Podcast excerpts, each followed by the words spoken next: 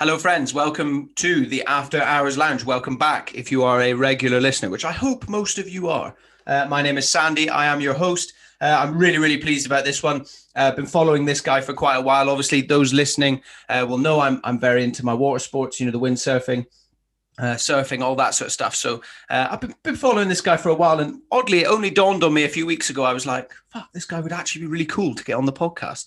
Um, so proud to introduce none other than think, think of no other word to call you than the Viking. Uh, but yeah, Red Red Bull athlete, uh, multiple paddleboarding world champion, uh, and just adventure junkie is the best word I think. Casper uh, Steinfath, thank you very much for coming on.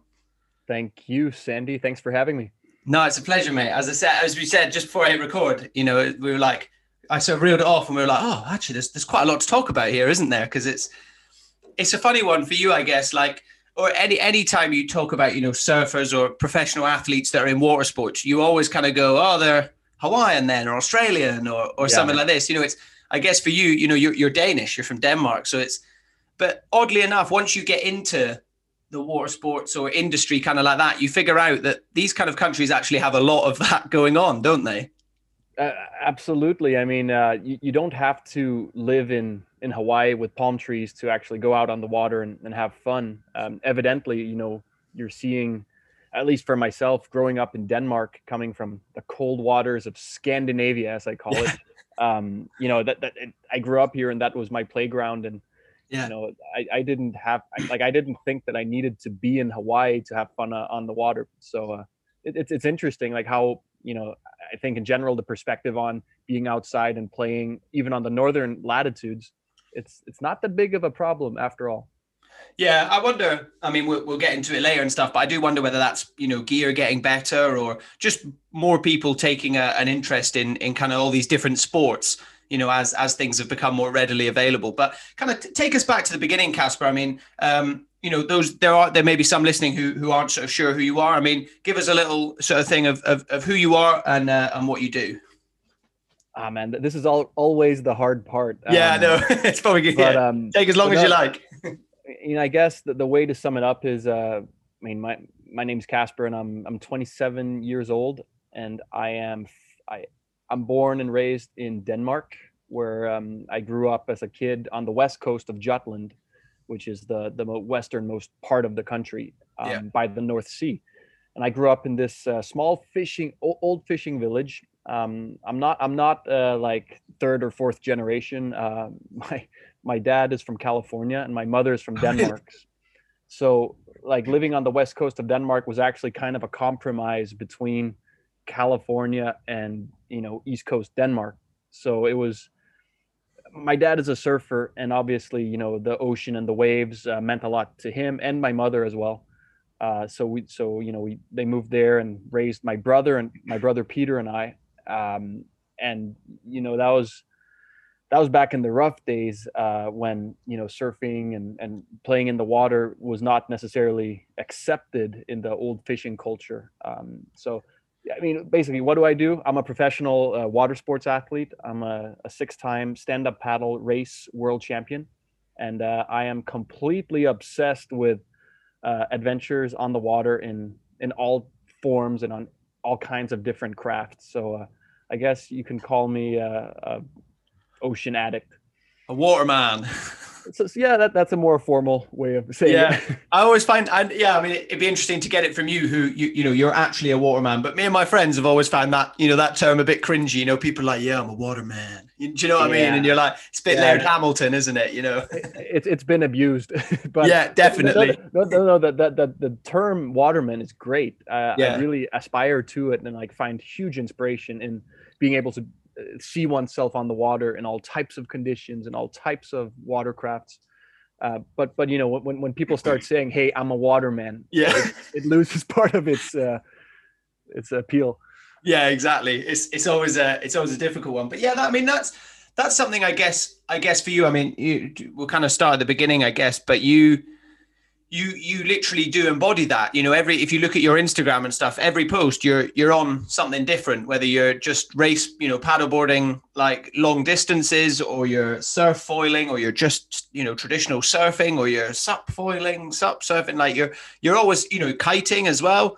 You know you're you're always kind of doing doing something different. And i mean there's only a couple of you know real proper kind of athletes that that really or you know in terms of extreme sports water sports that actually do that you know like i guess Kai mm. The the kind of main one isn't he um yeah did you did you find that I mean, I guess paddleboarding was the first one for you that, that kind of got you into it. As you say, you're you know six times world champion, or, yeah. or was it just sort of traditional surfing and then and then paddleboarding came along? Well, it was actually just traditional surfing. Um, mm because my, my, my, dad being you know a, a beach bum from california uh, you know it was just it was essentially like just playing in the water at first like you know body surfing and boogie boarding. And then as i was uh, as i was uh, a kid uh, i started surfing as well. Um, and that was kind of the gateway for me just you know playing in the waves. And i was actually I mean, it was I was actually what what do you call it water phobic when I was a kid. Like yeah. I, I was terrified of water um, mm-hmm. until I was around like eight years old.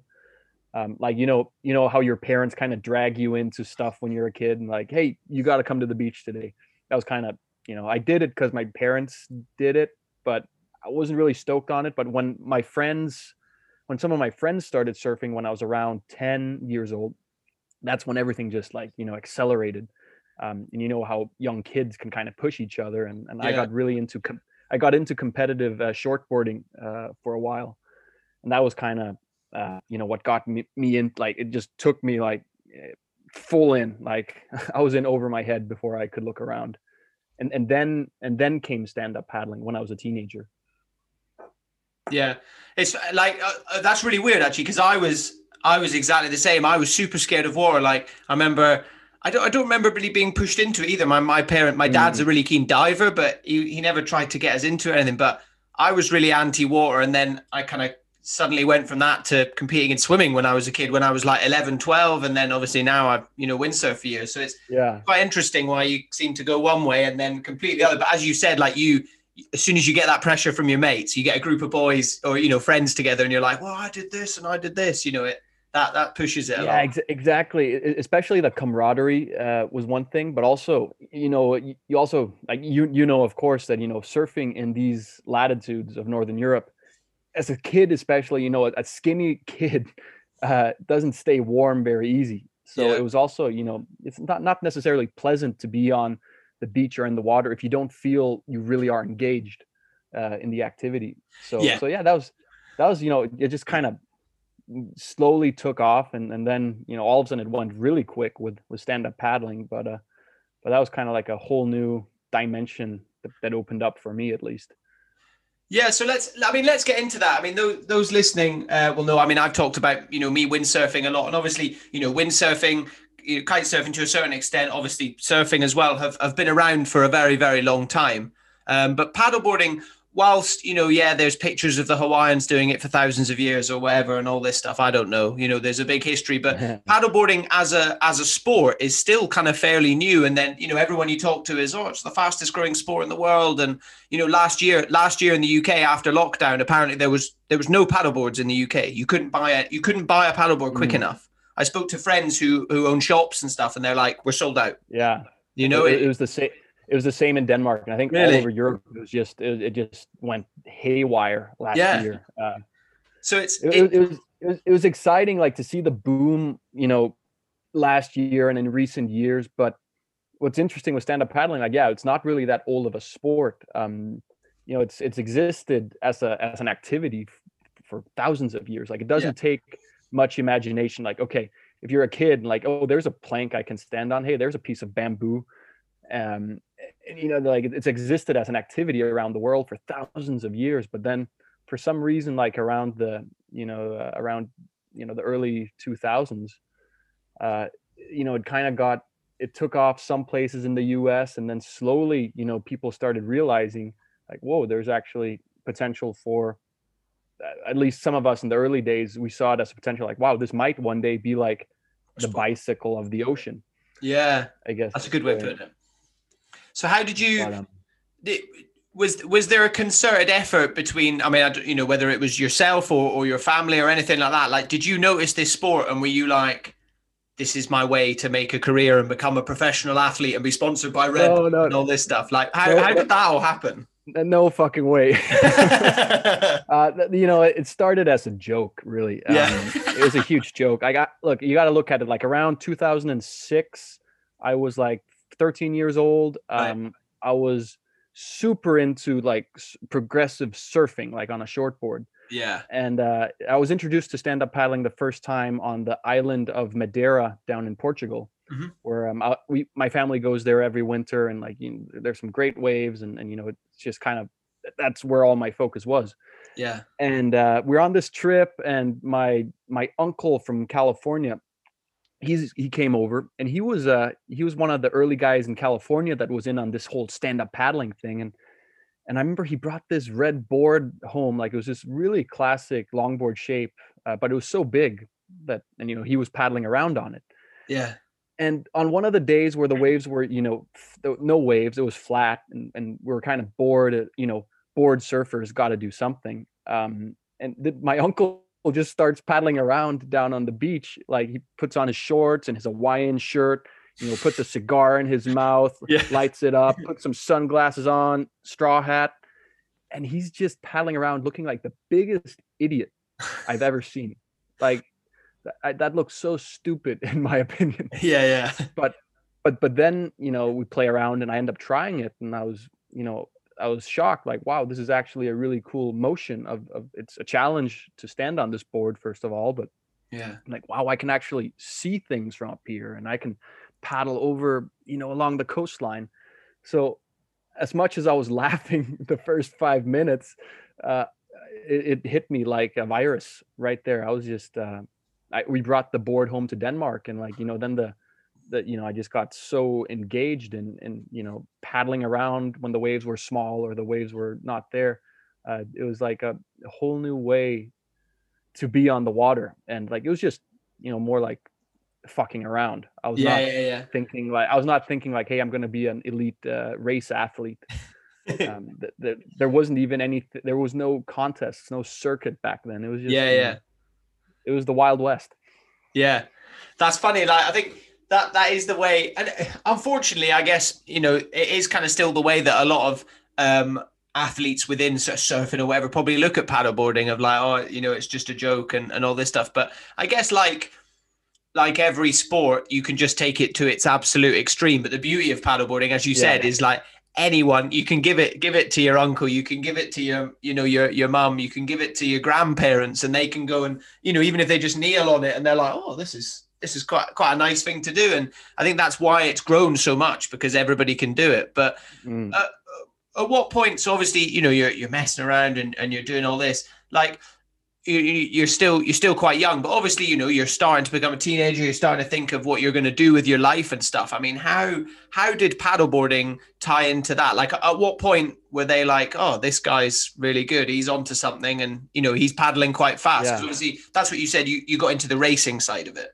So how yeah, how did that all happen? Um, well, at first I was just paddling around, you know, for fun to, you know, catch small waves and stay in shape essentially for yeah. when the waves came back. Um, but but I was also I think it's important to look at um, when I started stand up paddling was like around I was 14, 15 years old, which is a point in a kid's life where you start for me at least that was when I really started um, looking for my own identity yeah. like you know trying to find out who am i even like i'm not just this kid that does what people tell him to like i'm starting to have my own uh, desires and like things dreams that i want to accomplish. And and and you know um i think i started in high school and and i, I realized like oh, i'm actually this i feel pretty good on this board. And and then i saw what really kicked it off was i saw this ad uh, online for this sup world cup happening down in Germany, in Hamburg, in I think this was 2009. And um, you know, I was kind of just curious because I've I just been paddling, you know, with a few of my friends at home and my dad, but it was essentially an echo chamber. Like I don't know what like other people are doing around the world, so I was just hungry to go down to Hamburg and you know see what the fuss was all about. Mm. So so we go down there. I I I, I talked my dad into going driving me down there um, eh, because it was Jever, which is this German beer company that was sponsoring the event. Yeah, And yeah. We figured like, oh, at, at least at least there'll be some beers around. Um, it's a good. so I get idea. down. It's always a, that's the trick with with your dad. Yeah. Um, but but we get down there and, and you know it's it's a big World Cup and a bunch of the at the early pros at the time were down there, and um, I signed up for the the amateur division of there's these racing disciplines and signed up for the amateur division and uh, it's, it's a long story. But long story short, essentially, um, I ended up borrowing. I ended up accidentally borrowing uh, Robby Naish's board because uh, there was this guy called Robby Naish who I'm not really a windsurfer, and I had no freaking clue who Robby is. But Robby is like the greatest of all all time Yeah, yeah, in, in the in the windsurfing world. yeah. And he was early. He was in on the sup thing, and ended up like borrowing his board for the amateur final um, by accident. Uh, I was I was on the start line on another board, and then my dad came running down like, "Hey, try this board." Uh, and then I, and I ended up actually doing pretty well, and, and found out that wow, this endurance thing, that I, I really like it. I, I I was naturally good at it, which you know accelerated my desire to keep yeah, doing yeah. it. So that that was kind of how it kicked off, and like Robby, I met Robby, and he remembered me, and we kind of have had a relation uh, as you know my mentor since then. Um, Yeah. and, and that was kind of like I just realized like wow, stand up paddling is actually there's a lot of cool people involved in it yeah. um, from all over the world, and that just gave me, you know, like it just sent me to the moon, full of uh, full of motivation uh, to do more of this.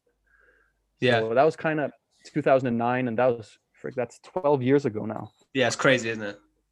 Yeah, Yeah, that's. I mean, it, it's true, isn't it? You you always you're always going to enjoy what you're good at. So I guess you get that you get that sense of it. But as you said, like people from all these other water sports industries, like cool people, like you know Robby Naish and Mm. and, and all these other guys are suddenly coming in and they're like, yeah, we're, we're making paddle boards and we're, we're getting into this, like, you know, something to do when there's no wind and no waves, you know?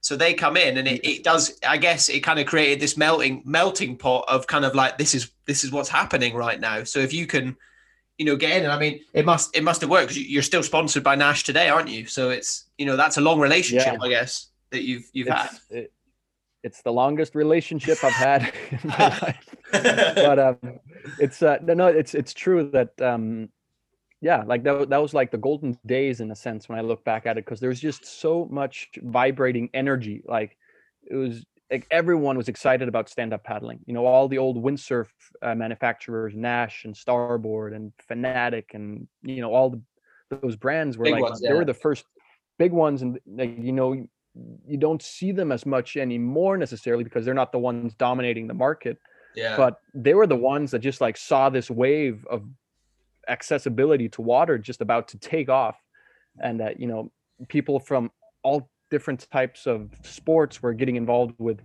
with uh, stand-up paddling and it was just there's a bunch of weird characters involved and and there's just like i look back at it now as you know no one knew where it was going at the time yeah. the board designs were all over the place. Uh, there was no like uh, there was no common consensus about what was the fastest type of board.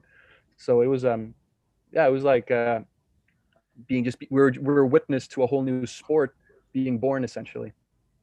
Yeah, and that's and then what was um, you're you're in such a unique position, I think, because it's not as we said before I hit record. Like there's you, it's you know I've talked to a few pro athletes before and all this stuff, but you were a pro athlete at the start of a sport becoming a professional sport as well. So, like you said, it was this tidal wave of of kind of all these you know people and, and things coming together. I mean.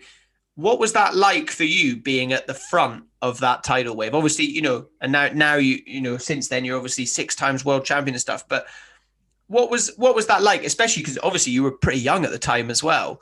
I Mm. mean, were you were you kind of like I don't know if I'm ready for this? I don't know, or were you like, you know, because you're young, you're like, oh fuck it, this is pretty fun, isn't it? And then you know you might win a bit of, bit of prize money, or uh they send you some free boards or whatever. You're like, oh, this is cool, you know? Yeah, well I, I was just stoked that there was there was free Red Bull in the in, in the athlete area. Yeah, exactly. no, yeah. no, I, but, but like I when I look back at it now, I, I view it as I view it differently. But I think when I was in the moment in those early years, um, I wasn't like expecting to become a world champion. I wasn't like expecting to make a career off it. It was more, and I think that was actually the very, it was a general consensus among not just me, but but all the people involved back then. It was just more of a people had achieved thing uh, other places outside of paddling, and it was just more like out of pure interest of like, wow, this is fun. And uh, I, I definitely had the mindset in those early years of um, I want to go race every single weekend all year long. Yeah. And uh, Dad, you're gonna drive me. um, but like, I, like I was not, you know, it was not. Re- per- yes, there was performance in it, but it was more of like you know a party. Like every single uh, weekend, you know, we would all race really hard, but we would also all be drinking beers together and having dinner uh, after the race, which is unheard of if you're actually talking to like serious athletes and like you know the sport is even stand-up paddle racing is different today than it Yeah. was 10 years ago like now people are serious back then it was well we'll paddle as fast as we can and then we'll have a beer at the end Yeah. yeah. I suppose it, well that's yeah, again that was you know one of the real reasons I wanted to to get you you on the podcast is is to talk about that like mindset and determination that you seem to have of your like you seem to just see something and we'll, get on to Skagerrak later because that's kind of the well may, maybe you'll be able to say but you know looking on the outside that's potentially one of the biggest things you've done um but that determination you have you say did you have that from the start or did you get that after you started becoming successful if you know you know say you you when you're Yeah. campaigning for the first world title and then you then you go on. Was that determination kind of always there or did it grow as as your ability grew if you know what i mean? Yeah well I, I think it's safe to say that the determination was was actually there even before stand-up paddling. Like i've always been very um i don't know how to this how to describe it but i've always been very uh goal oriented i've always wanted to push myself. Like Yeah. i was in i was into athletics and track and field uh before yeah, while while surfing as well. Yeah. And and like i i genuinely just enjoy you know the challenge of seeing seeing if i can beat somebody or i can beat my own record or i can can i climb this mountain so to say? Um, yeah. and and when stand up paddling came in like obviously i had a lot of fun meeting new people and going new places but it didn't take long for me to to refine that motivation of hey i actually want to see if like i'm not just running just to run. I'm Yeah. i'm i'm in this to like see how well i can do. Um and you know i was there was a i think for the first few years in stand up paddling i was you know obviously balancing it between surfing and school and other things. But when i when i finished high school and it's the same way i am when i in in, the academic world in school like i love learning i really love um, improving my skills and my Mm. advancing my knowledge Uh, it's like I, I can't do a test uh, i can't do a paper in school just to get a b like i really want to get it you know go Yeah. for the premiere at the A. Yeah. Yeah. So when when I finished school, I kind of had that mindset after high school that hey, I want to give this a proper shot, and and that determination uh, definitely just went to the next level there. Like uh, like I that was when I started chasing world titles and. Um, and I not just showing up to a race to have fun, but also there with um, you know a, a- a game plan and and Yeah. you know, ready to go to war, so to say. yeah that's where the that's where the viking came from then i guess The, yeah, the, the Viking, the Viking. I don't know. The, the Viking kind of. Well, it was not. It was not myself that introduced that symbol. Um, okay It was. I was.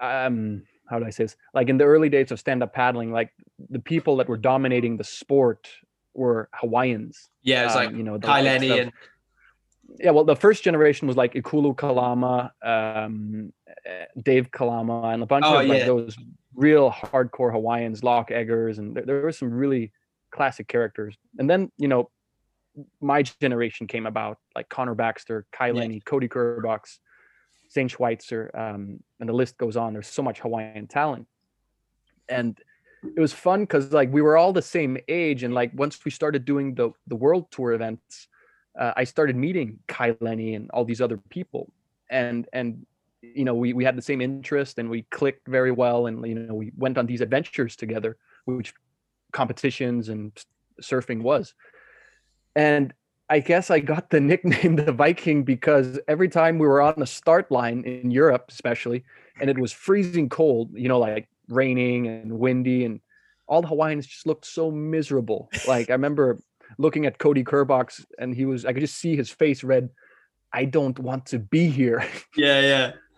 but and and for me it was like yeah well it's raining a bit and it's windy but so that's like five out of seven days a week so, Yeah, exactly. um so i guess that's why they nicknamed me The uh, Viking. the viking Yeah. Well, I guess you're you are kind of the you're the token European, I, I suppose, as well to start with. So they're like, well, just yeah, it's it's quite a it's quite an obvious name to be honest, isn't it? yeah I bet yeah. I, you might you like I can tell by look on your face you you hate it or you hate it a little bit. no, but- no well i i, I no actually I, i've embraced it um i Yeah. probably i probably wouldn't have done it uh, by Yourself. myself Yeah. um but but I, I i genuinely uh identify with you know a lot of the values of the vikings like i i do feel i'm ferocious when i go into battle Yeah. um, but I also really admire their, you know, their determination. Uh, Yeah. Like, if you want to sail across big oceans, you better have some some guts to do that. Mm. Uh, and and you know the their abilities, the Vikings' abilities uh, as navigators uh, to make it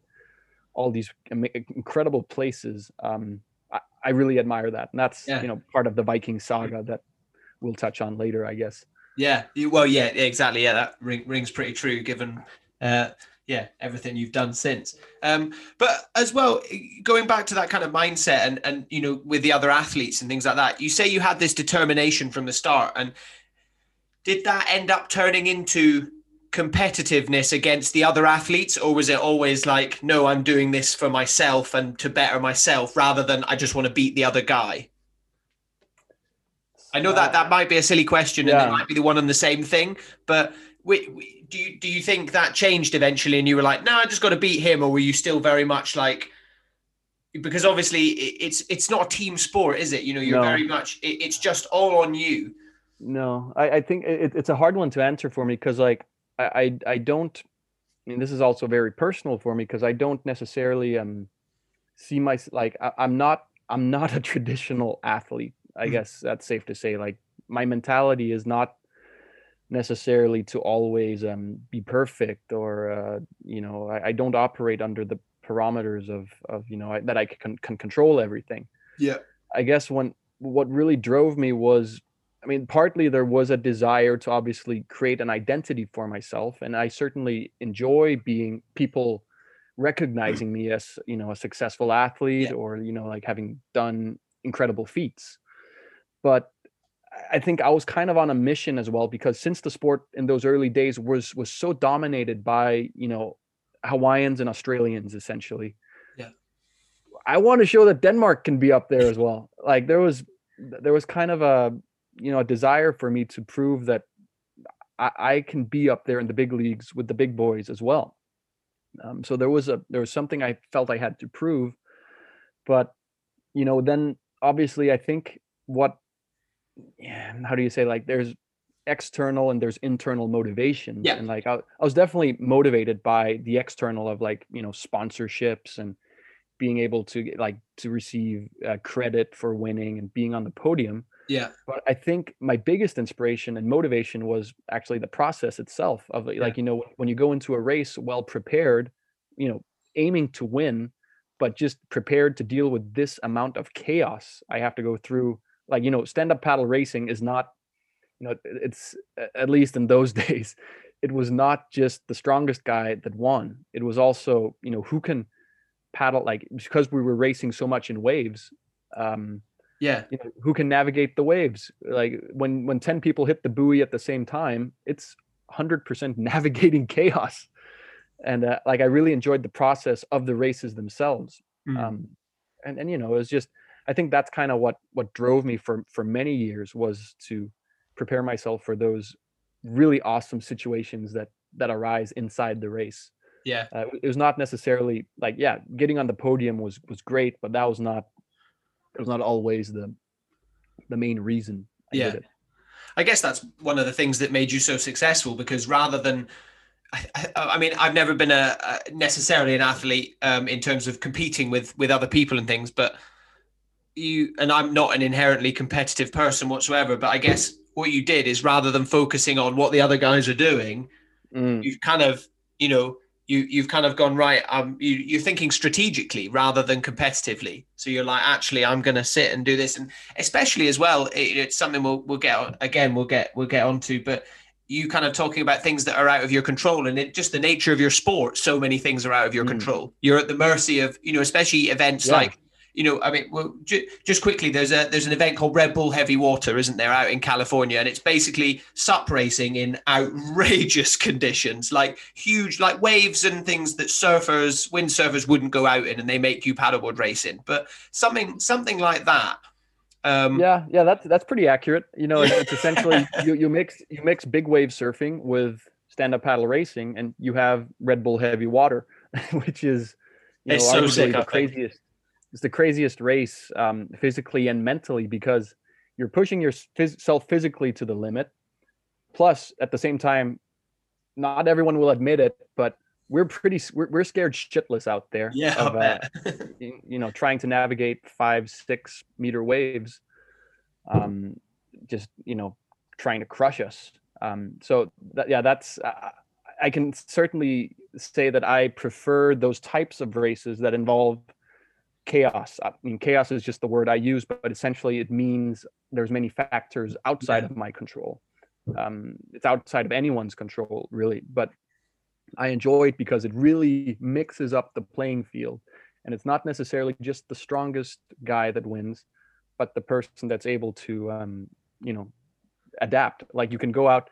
The, the, the saying about heavy water is that you can show up to the race with 10 tactics, 10 tactics to get yourself through it. Yeah. And win. But once you get into the waves there, you might as well just take those 10 tactics, throw them out the window into the garbage because yeah. you have to react to what's exactly in front of you. And, and it's just something that's like how the specific water uh, is moving along the beach. Um, you have to react. And I really enjoy that type of stuff. Do you think then, in terms of your obviously, you know, your physical preparation is all, you know, we don't, don't necessarily need to get into that, you know, too much. It's, you know, um, but the, the the mental preparation, a lot of it, and then do you think to a certain extent you kind of wing it in a certain way of like you're like, you know, obviously you're like I know where the currents are doing, and, and I'm sure you can study charts mm. and things like that. But other than that, mm. are you like let's just go and see what it kind of looks like on the day, really? Um, there, you definitely you have to adapt the mindset of you're gonna see what is in front of you on the day. Flexible, but like yeah yeah you have to be flexible but but that said like you have to be very serious about training like you know the physical aspect the regimen you gotta i mean to be able to properly deal with what's in front of you you have to be prepared um, so it's not like you can't i mean look in the early days of stand-up paddle racing a bunch of the racers were just washed up surfers so yeah. to, to a certain extent you could easily you could wing it um, for a while yeah. But then, you know, as people started training more and doing their homework, um, th- then the you had the, the level went up uh, all across. So, so, but, but, you know, still, even today, like, you know, when, like there's some guys in stand up paddling that, you know, maybe come with a little bit different mindset than me that, you know, try to control all the factors. Um, I have huge respect for those type of athletes. I just think I'm becoming more and more aware that uh, maybe I'm a different style. I prefer a different style of, you know, um, I love those uncontrollable factors. That's yeah. what makes it exciting, in my opinion. Well, that, yeah, exactly. That's that's where that that's where the kind of adrenaline junkie kind of side side of you um, sort of comes in a little bit. So, I mean, t- talking about that, you know, um, as I said, you know, over the last week since we first spoke about doing this podcast, I kind of, you know, did my homework and and you you do, you know, you're very active on on YouTube with your content and all that stuff, and um, yeah, I mean, we'll, talk about this at the end of, of what, what people should be watching. You can recommend it and stuff. But mm.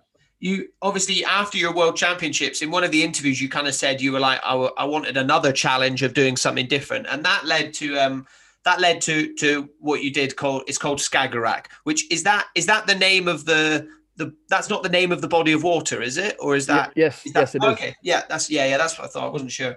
Um, so can you go tell tell us what Skagerrak is um, and what the what the plan was, and then we'll we'll talk about that. what the plan was. yeah. Um, well, Sk- Skagerrak is, uh, you know, it sounds very Viking. Just does, yeah. uh, saying it. It's it's the body of water between Denmark and Norway. Yeah. And it's uh, it's a legendary ocean, uh, both from the old Viking sagas and um, you know even for the last thousand years at least, you know, merchants have sailed across and it's a wild ocean that where the weather is very unpredictable the currents are treacherous uh, it's just you know ticks all those boxes of Yeah. don't fuck with it um, and you uh, decided to fuck with it. I, I, that's kind of what happened yeah no um so, so like I, I grew up to get the story correct like i grew up uh in in the with this ocean as it's my backyard essentially Right.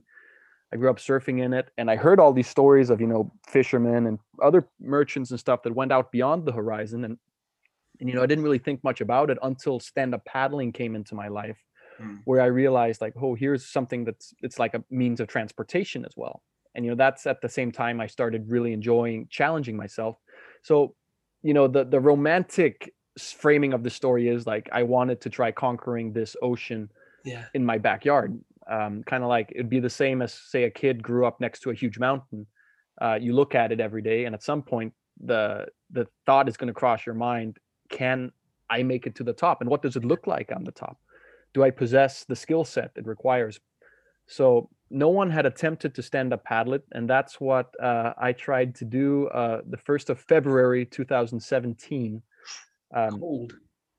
it was a little bit cold. It was very dark. Um, And, uh, you know, long story short, I kind of jumped into this crossing with, um, as a project I did with Red Bull. Um, obviously, it required some safety and logistics. And anyway, I jumped into it, thought, like, yeah, it can't be that hard. I've won three world titles at this point, And, you know, I, I enjoy challenging myself against Mother Nature. And uh, basically, I set off from Denmark to cross to Norway uh, thinking like, yeah, this is gonna be epic. Like, make sure to put the champagne uh, in the cooler, and uh, we'll celebrate when we get to the other side. Mm. 16 uh, and the ocean of Ka- Skagerrak is approximately 145 kilometers wide, just for reference. Essentially, 16 hours later, I was uh, I was like uh, crept down in the bottom of the safety boat uh, in hypothermia. Um, you know, fully smashed physically and mentally broken. Yeah. Uh, I was I was 12 kilometers from my destination in Norway, and Mother Nature, like like you said, Mother Nature essentially just gave me this huge slap in the face, um, saying that you're not going to pass today. yeah. And uh, basically, what happened was um, I met, I I ran into some conditions that were just bigger than me. Uh, I was probably a bit too cocky, um, and yeah, I was. I could literally when I when I could no longer stand on my board because the wind was blowing me the other way. Uh, I could see the lighthouse at my destination in Norway yeah. but no matter how much I fought, no matter how hard I tried, I was not going to make progress against this, um, the you wind. know, the wind, and you know, essentially just this element that was so much more powerful than me. yeah. And what was um Uh, what was what was that? You know as i said you know and i, I watched there's a, there's a whole documentary on um on youtube about this by the way anyone who's listening. I think it, it's just called skagerrak um Yeah. it- read on red bull uh, and it's it's epic. It's like 50 minutes long but it's yeah it's it's well worth um well worth a watch. Um but yeah like the the video of you like sitting on the steps on the boat when they're in the pitch black and you literally you you you look like a broken man. Do you know what i mean? Like you Yeah. it- and i've I seen people yeah. You you uh, it, it must be do you, you kind of said um and that, this is from from an interview i found as well. You you you admitted it and you just said it there like you were like yeah I, was- I was being cocky and stuff. I mean did you do any specific training leading up to this or were you like no i'm, I'm already in a kind of peak physical form. I'm you know x amount of times world champion. I'm i'm good to go. You know were you like i can just do this I mean, on on the first attempt, I was I was definitely relying. I was probably you know sheltering myself inside the the identity in my head that hey, I'm I'm 20, 23 years old. I'm strong, and you know it's kind of like I think it's something that many, especially males, uh, feel uh, at that point in their life that they're invincible. Yeah. Um, and like it was off season for me. I was I was actually not training that much. I was in good shape, but you know, not in. I was not in. You know, physically I was okay, but it was more mentally I was not in the right state to do that. Um, it's kind of like, and if you could, I draw a lot of parallels to the mountains, and you know, if if you try to climb uh, a, a certain route or a mountain without the proper equipment or the proper training or the right equipment, um, you know, you're you're not going to do it. Uh, you're yeah. probably going to die, uh, and and that's uh, yeah. When I look back at it now, it's really with a kind of like not very. I'm not very. In one sense, I'm not very proud, but that's how I was back then. That was what the mindset I entered it with, um, and in one sense, I was very devastated about failing, because essentially that's what I did. I I tried and I failed but when I look at it now, I'm also happy that I tried it hmm. um, because you know I I learned something from it. And yeah. Even though like it's not it's not glorious or anything. To mm. like I remember I was on the board and my brother was on the a jet ski next to me, just yelling at me, uh, like, dude, we got to stop now. It's out of control. And I remember like trying to get back on the mothership, um, which is like you know a small coaster. Um, yeah I felt like I was in the in this uh, what do you call it in the scenes of like Deadliest Catch, you know, the crab fishing program yeah, yeah, yeah. in Alaska. Like, whoa, what am I doing here? yeah. Um, so it, it, was it was a very humbling moment, I guess. Um, you know, it's a slap in my face, but ultimately, it led to something more uh, meaningful in in the long term, and um, yeah, for that I'm proud. Yeah, it's really interesting what you said at the start there of like men especially you know we do get to that certain age and yeah you're probably right you know that that mid, mid around sort of mid 20s and you're you're starting to really figure out who you are and you're you're in mm. kind of peak peak fitness at that time and you're like yeah i can i can take on anything i can do do whatever i want and you you don't you don't want to potentially admit to yourself as well that like oh you know it's i'm getting a bit older after this and you know mm. you know things like things like that so it, it must be difficult. And then I think I think you're completely right. You know, for me, like you you kind of have to. I think life is about peaks and troughs, and to expect it to just go on like that or to just keep going up is is is a really foolish thing to do. You know, I think you've yeah. got to, you've got to accept that things are are going to go down. So it's it's actually it's oddly really really symbolic that it kind of happened to you in in this kind of way. You know, it, it was super symbolic, and uh, you know, it was a, definitely my, my life was just in a you know maybe even exponential uh, yeah. progression upwards, like title after title. Like yeah, life is good, new sponsor, boom boom boom, and then like just such a contrast um, of of you know something just that didn't go according to to how you envisioned it.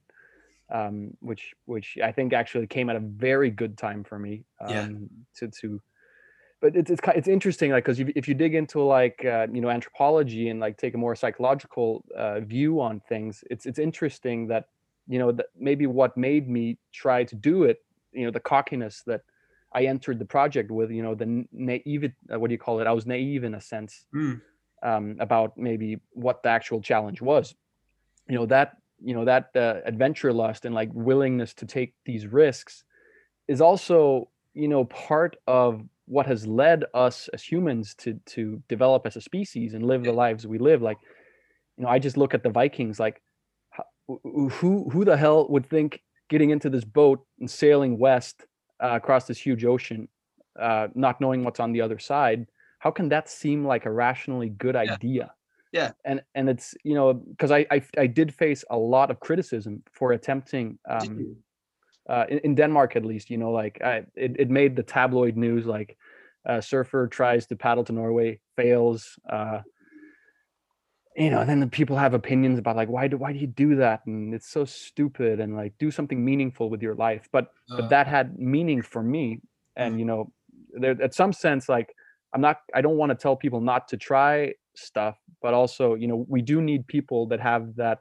uh, spark to, you know, take a risk uh, sometimes. But uh, and essentially that's th- those the ones it was like back in the, you know, I don't know, like go back thousands of years, like to tribal cultures. Like if if someone tries to cross the river, you know you might find something exciting on the other side of the river that could help the whole tribe Yeah. You might also get eaten by a bear and Yeah. die um so essentially like you need a balance of yeah people that are you need the wisdom and you need yeah this is just my mind rolling No, right absolutely. but- No, no. I think I, I, think it's all yeah, it's all really cool, and I think it's difficult as well because often the people with the most wisdom are the people that have.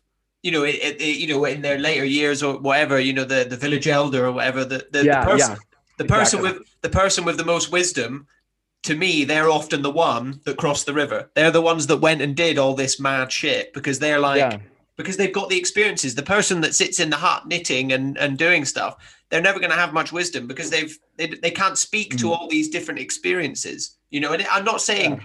it's it's difficult, and there's there's definitely a grey But there- area in between as well. You know, you, we don't have to all be Elon Musk trying to get to Mars or you trying to Yeah. paddle 140 kilometers and stuff. But you know, there's there's there's definitely a happy medium. But I think I think you're completely right. I think we all have that. There is that little bit in us, and in some of us, it's much larger than in others.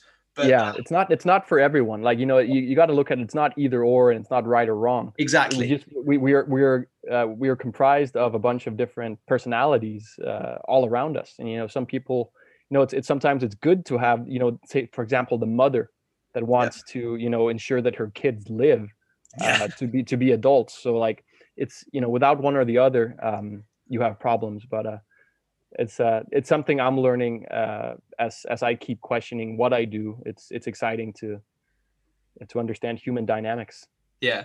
Well, I guess it's it's so interesting for you as well because you're you're just at the complete extreme end of like of of being an athlete of you know doing these these challenges or you know things like Red Bull heavy water and things like going into these environments that just humans shouldn't be in basically.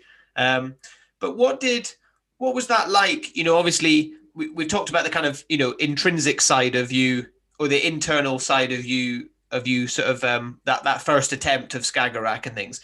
Like external i mean you, you can talk about this as much or as little as possible. I mean on top of you not managing to do it and you know obviously feeling shit what was the fallout like from that? I mean did you feel a bit awkward and and kind of stupid and were you straight away like i'm going to do this again this is going to happen again or were you like i need to you know stop and take a bit of time away and things Mm, I think um, you know, obviously internally I was a mess uh, Right. right. afterwards, but I, I don't.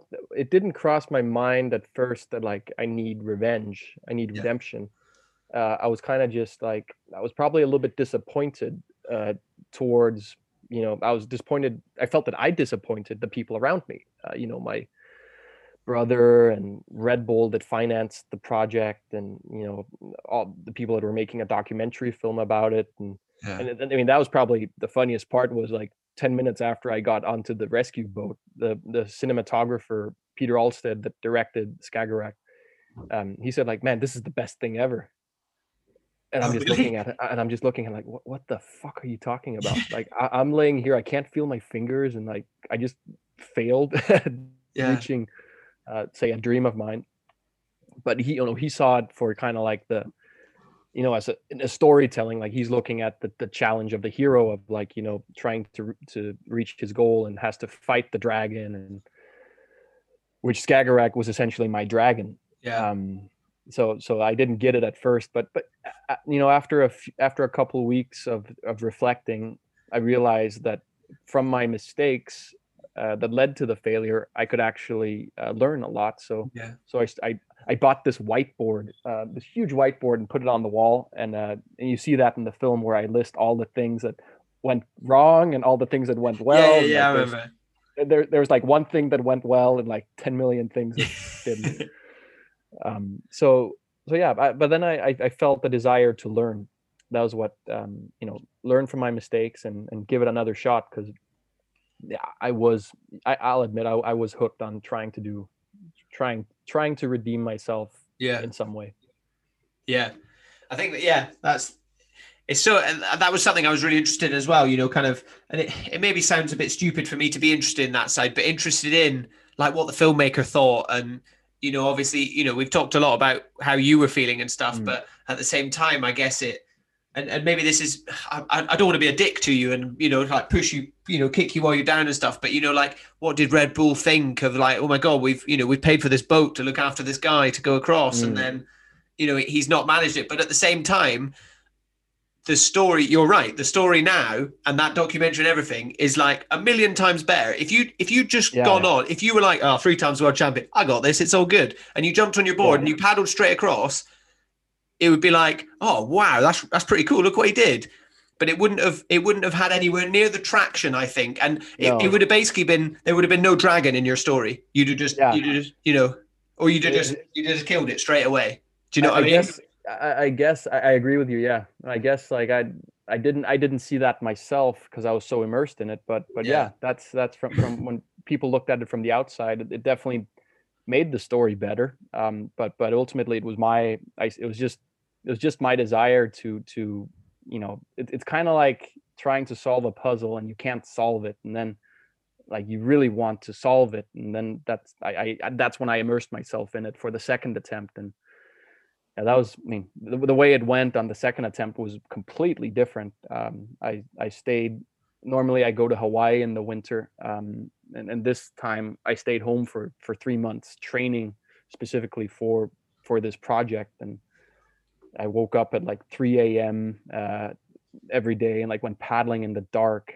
Um, yeah, yeah, yeah. Get, get used to it, and yeah, so so it was it was a very uh, yeah. The second attempt was such a contrast to the first one, and and I'm yeah, I still look back uh, at that period of time as like one of my me what I call like one of my favorite favorite points in my life. Um, you know, the the immersion of of of really having something that motivates you. Um, yeah yeah what was um what remind me i can't what, what was the time difference what how long was it between the first attempt and the second attempt it was uh it was actually only one year that was right, that's what i thought yeah yeah yeah so so it it, it was you know I, I had time to reflect and i had time to also you know ask uh, people for help um, i had i asked you know for help with navigating and uh, you know to understand how the currents worked out there and i built a training program with my coach for because there's a difference between sprinting uh,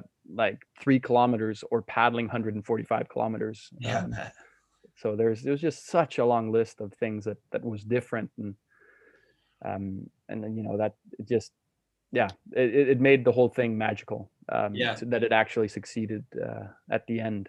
Um it was fuck man I get goosebumps just yeah I bet. thinking of it.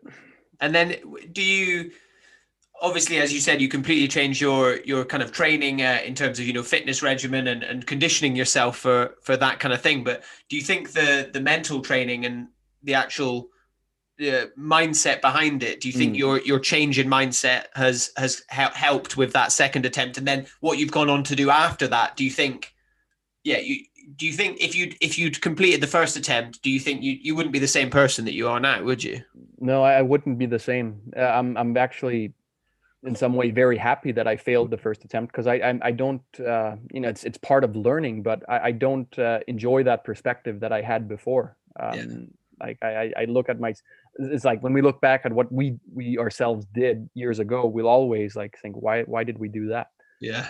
Um, but I admit it was part of me thinking like that at the time, but but it definitely gave me just some humility. Um, mm. like to not think that I'm the the master of the ocean um, when when I go out, just even just for a normal session. Like I have that, you know, it's kind of like a monkey on my shoulder. Uh, I'm always questioning myself, like, is this is this the right thing I'm doing? Um, and and I think that's something that I'm happy I, I got to to learn from this whole uh, ordeal. And uh, but but also the whole you know process. Like one thing was what I learned from it, but the process itself about I set myself a goal that I wanted to to reach, and like you know it was my ego essentially that fueled the whole project.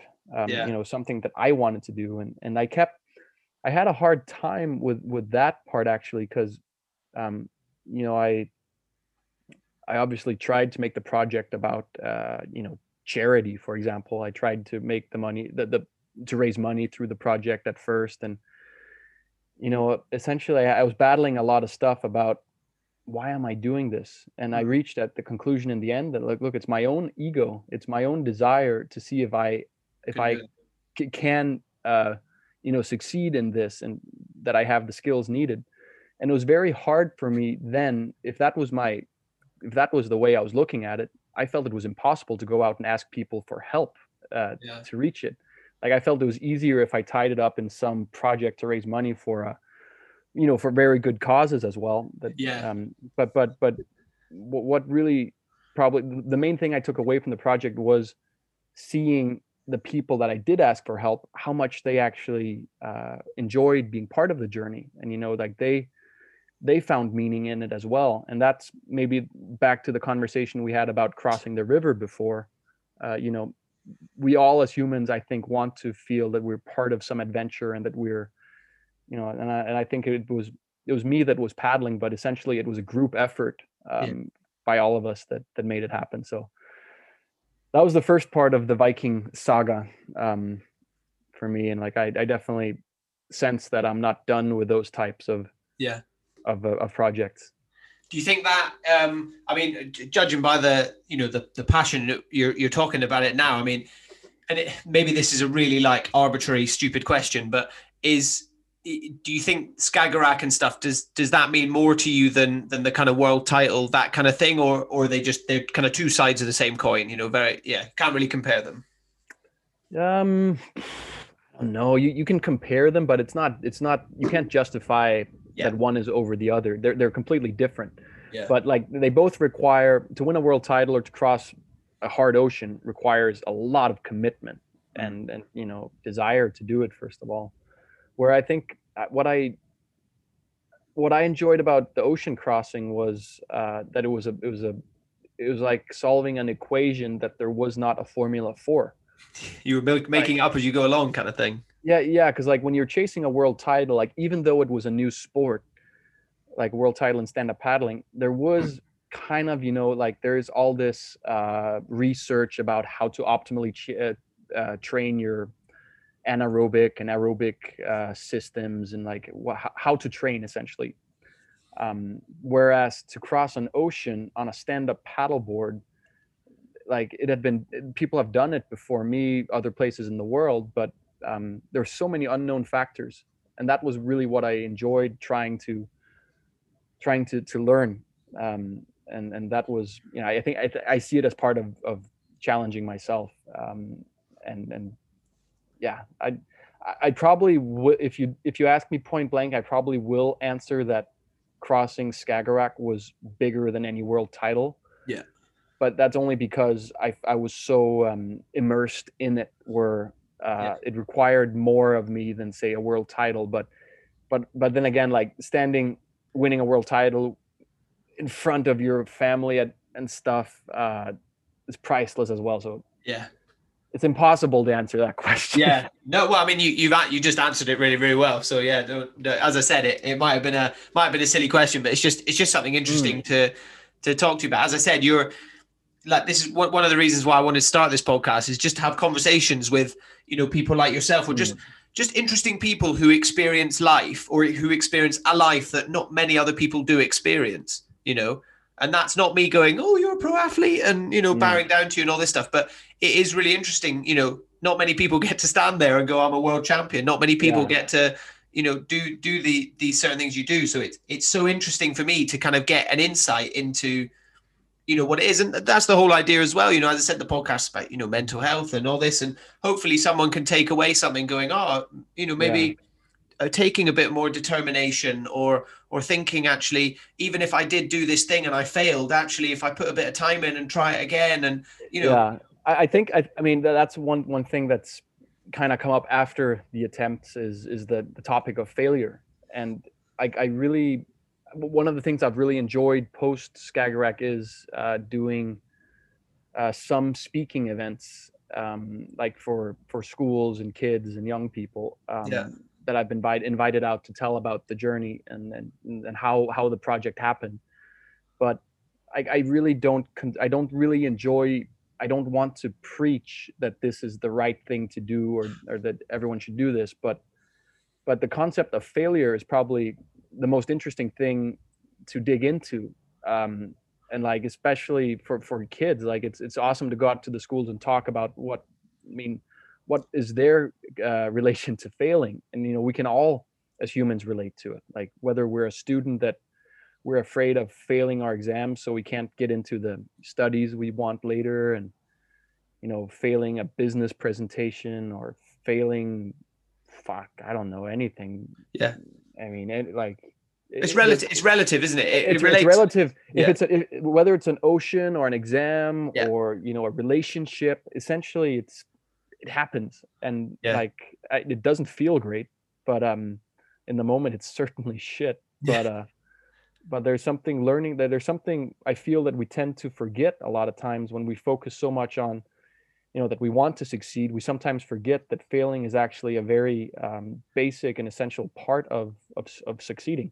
Yeah. you got it like from from being pushed down you learn how to stand back up and hopefully the, the i guess the way to sum it up for me when i talk to like high school students is when we fail we have a choice either to you know take the failure pack it into a box lock it and throw away the key. Um, that's one way to deal with a failure. But one of the more interesting ways i think is is to actually dig into it.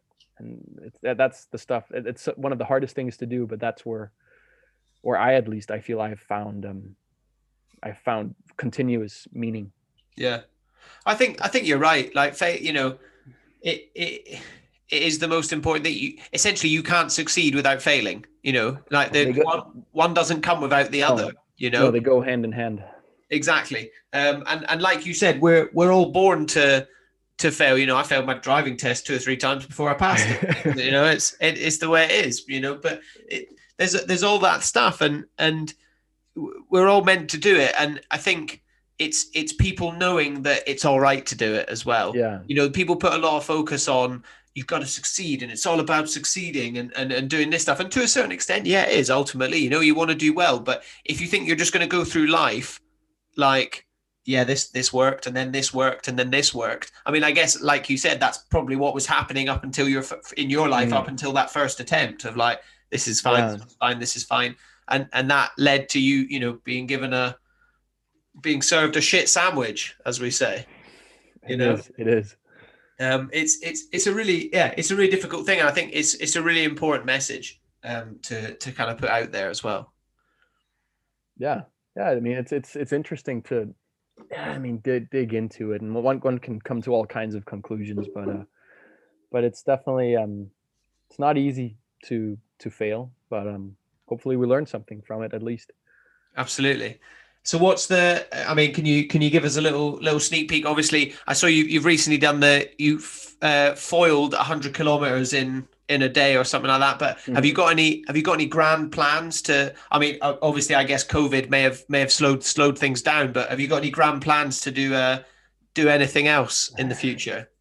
Um, yes, absolutely. Um, I've really, I mean, full disclosure, like I've uh, the last year with COVID. Um, not that it was, I mean, it's not as an athlete, it's not nice to see all your, essentially your livelihood with events and competitions like shut down. Um, but I was actually, it was actually, been it's been a very pleasant year for me because Yeah. I was kind of burnt out on competition the last after the 2019 world title that I won, um, I was just completely smashed. Um, so I, I've I've really enjoyed resetting and charging batteries and you know refinding some motivation. yeah And I think like I'm I'm definitely excited to do more um, of my own projects, of my own like you know challenges uh, against you know Mother Nature, um, where I, I still do enjoy competing, but I also enjoy stuff outside of the competition uh, arena. Um, I'm I've kind of uh, and I guess it's not a secret anymore, but I I, I am stepping in the footsteps of the Vikings. Um, so I'm launching this uh, saga where um, my goal is to, to you know step by step, not all at once, but try to follow down the path of where the Vikings went. Uh, and you know they went all kinds of places. They they Yeah. went across the North Sea. They went east. Uh, they went north. Um, so like i'm i'm not like specific on it yet but uh i can kind of leave it there that i have a crossing planned this spring uh, Cool. where i'm i'm at i'm going to attempt to uh, foil as the first person ever from denmark to sweden uh Nice. downwind so that's what i'm training for right now Yeah. um hopefully to get the right uh, weather and ocean conditions to do it in april sometime Yeah. um, and that's you know just another you know challenge and something that strikes me as interesting uh, to see if if I can do this. Um, and that's kind of you know I'll be back competing later this year hopefully, but um, Yeah. I tried to kind of look at cor- with coronavirus now. I instead of looking at the things that are outside of my control, I'd rather try to focus on the ones that s- still somewhat remain uh, In your control. in my control. Yeah. Yeah, I think I mean that that's a mindset, or that's a that's something I talk about uh, all the time on the podcast. Anyone listening will be bored of me talking about it, but like, there currently, currently, especially like there is no point in focusing on things you can't control. Whether it's trying to book a trip or looking at the news, even you know, like you're not going to find anything good there at the moment. Just don't do it. You know, if you're No. already feeling anxious about it, things like that, just focusing on what you can control and trying to keep that keep your circle small, if you know what I mean. You know, and, and just focusing on what you can do immediately um, is is a really good way to um, to do it. That's, that's interesting what you said, though. I mean, so many people I've spoken to have said the same thing as you have said. Actually, the last year, you know, even though you know you may have lost earnings or whatever, but they're like, it's actually been a really nice year for me. You know, yeah yeah it's i mean it's it's interesting like how we're all collectively faced with you know our our normal most people's you know normal habits have completely been turned you know upside down and what where we normally like to vacation is no longer an option um yeah, so we so we have to find alternatives and i i really enjoy like listening uh, to people and and you know seeing people that have like uh, all of a sudden come up with new ideas of like you know like you know new types of businesses have come up and you know people have tried new stuff and you know gone out of their old ways so i mean it's it's a crisis but from from change comes new new opportunities as well and and Yeah. I, I don't yeah so what, what it's it's a tough time but it's also an exciting time uh to do other things but Yeah. but I, I have a feeling we should be or at least i hope we'll be back to um no actually i don't want to say that i don't want to say we're going back to normal again because Yeah. i'd rather look at it as we're going back to a new normal where yeah, you know we hopefully learn from something uh during this pandemic yeah. I like I like I like to think that certain things will stay the way they have been for the last year, and then uh, hopefully with just a lot more freedom, if you know what I yeah mean. yeah Yeah, cool. Wow. I mean, Casper, thank you so much, mate. I think there's yeah, there's I'm sure there's plenty in there for uh for everyone to listen. Um couple of quick questions, quick fire questions before we finish up. Um obviously uh I like to drink a couple of beers while I while I record this. Um are you as a as a Viking, I assume you well you said already you like like a few beers. Is, there a is there a specific beer that you you like to drink? I mean, give me a give me a couple of recommendations for when I come over to Denmark, obviously. Oh, when you come over to Denmark, we have uh, we're gonna have you covered. Um, I live in a part of Denmark where our local brew house is uh, for three years in a row. It's been the premier, what do you call it, award-winning beer beer house. Oh, really? in Denmark. Um, so we have a we have a local. It's called the Thy Pilsner. It's a good pilsner. Yeah. Um, and we have uh, a ritual every time we do a, a downwind paddling across the local fjord. Uh, we have uh, it's it's a porter also by Thisted Bryghus. Um, it's it's heavy, man. It's heavy, but it's it's a ritual every time you paddle across. You got to drink uh, or at least share a porter. Nice. That's good. Yeah. I mean, I, I've heard I've heard very good things. As I said, my my girlfriend's half well, my girlfriend's half Danish, so her yeah, her mum's um, Danish and and all the family and stuff, and they all live between they live in Denmark and, and Norway. And I, I do really want to get over there as well because there's some amazing conditions for me as a windsurfer. You know, like Hvide Sande, Klitmøller, all this. You know, I really want to go and I really like to go and sail there one day as well. You you Um, should. It's uh it's a pretty you know for me it I don't know I look at it as the backyard, but I but it, it's a really fun. Uh, there- there's a lot of adventures to be had, Yeah. uh, whether whether you're windsurfing or kiting or paddling. Yeah. Yeah. I mean, because I, I grew up in the Highlands of Scotland and my girlfriend, who she's been up there to visit, you know, my family and things like that. And she says up there, it looks really similar to Denmark. She said it's it's a really you know all the you know the I don't know the, the trees and the the beach, the way it all looks. It all I think it, well if you if you draw a line across from Denmark, it goes straight to the Highlands of Scotland. So yeah, it, yeah, makes the same sense. latitude. Yeah, um, yeah. So it, it's quite interesting. So I'd I'd quite quite like to um to get over there. I do I do feel a little bit like a Viking myself, Casper, if I'm honest. Well, well, we, Not well, as I guess. you, but Well, we, we, we did the Vikings did go out your way, but um, yeah, it's uh, I think I, all of us that live on these latitudes, um, you know, northern Europe, we're, we're exposed to the same shitty, rough weather. Um, so uh, I think it's in all of our DNA. yeah, absolutely. I mean, my my my dad was born in Orkney as well. He's my my my grand oh, that's that's hardcore out there. Yeah my my grand my grandfather was the only well at the time he was the only solicitor on the island for many years. So my dad grew up on or- on orkney so it's pretty cool. So yeah i feel i feel a bit like a viking sometimes but um but yeah um next question. Where is where well i mean uh, maybe we've just answered it but where's your happy place? Obviously covid we're kind of stuck where we are but if you click your fingers right now where where are you? I'm in my living room. yes This is my happy place. that's awesome. That's what i like yeah, out here and, and definitely, I mean, definitely on the water. The water is where I can leave everything behind. So either Yeah. my couch or in the waves. Yeah, nice, like that. Um, and then I, I don't know, maybe maybe this doesn't apply to you because you you spend a lot of time on the water. But are you a are you a film? Are you a TV man? What's what's your lockdown viewing been? Are you what what have you been watching? What's good? Any Um, recommendations, or do you do you not really do you not really watch much? I, I binge watch so much, Oh, uh, so many series. Um, but uh, I my, my go to during most of lockdown has actually been playing World of Warcraft. On really? Yeah, yeah, yeah, yeah. Before, if, if I if I hadn't if I had not gone uh, professional paddler, I would have gone professional gamer. oh, really? Potentially, but potentially, I don't know. But um, but yeah, gaming, and then I've watched a lot of. Um, I mean, obviously, I love. I'm a huge Formula One fan. Uh, so so the Drive to Survive series uh, that just came out, like I binge watched all ten episodes uh, in one day uh, Wow. last Sunday.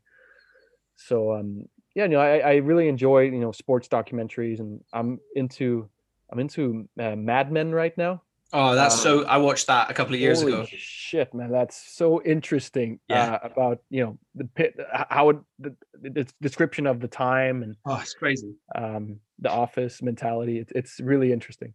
Yeah, yeah. Mad Men. Mad Men's one of the. It's kind of one of those shows, isn't it? Everyone recommends it, don't they? They're like, yeah, you know, it's uh, it's one of those like it's in every top ten list everywhere, isn't it? Like it's It, it, it's got to be a classic. Yeah, it- yeah. That's exactly what it is. It is a classic. That's interesting. I didn't realize you were a, you're a gamer as well. I'm, uh, yeah. That's uh, it's it's funny, isn't it? You you kind of have these like assumptions about people, don't you? And especially you know if you're a surfer and all this stuff, they never assume. Yeah. You know. Well, well, I, I you know, as, as a kid in Denmark, the winters are super uh, long and dark. So, I, you know, we were inside, and yeah, you know, it's just it's fun. I, I definitely enjoy enjoy the you know the social part of gaming as well, and Yeah. uh, that's it's got something to it. well, it's escapism. It's perfect escapism, isn't it? Yeah. Um, where where can we find you? Where can listeners find you on on uh, social media or or anywhere, Casper? Well, uh, follow my adventures over on. I'm mostly active on Instagram over at CJ underscore Steinfath. Yep. Um, or on YouTube, Casper Steinfath. Um, I'm posting more and more on YouTube, uh, doing some vlogs and you know just basic fun on the water uh, stuff. But uh, yeah, just give me a follow over there and uh, join join the adventure. Never know, never quite know what's going to happen, but that's part of it. Yeah, that's part of the fun. Cool. All right, guys. Well, thank you very much for listening. Uh, you can find me on Instagram as well at the After Hours Lounge. Um, and if you go to the link in my bio, if you want to, you can buy me a beer. As I say, all this talking is thirsty work. Um, and it helps helps me uh, support the podcast and keep it all going. But if not, even just you listening is perfect. You lovely people. Um, so yeah, guys, thank you very much. Thank you, Casper, and we will see you for the next one.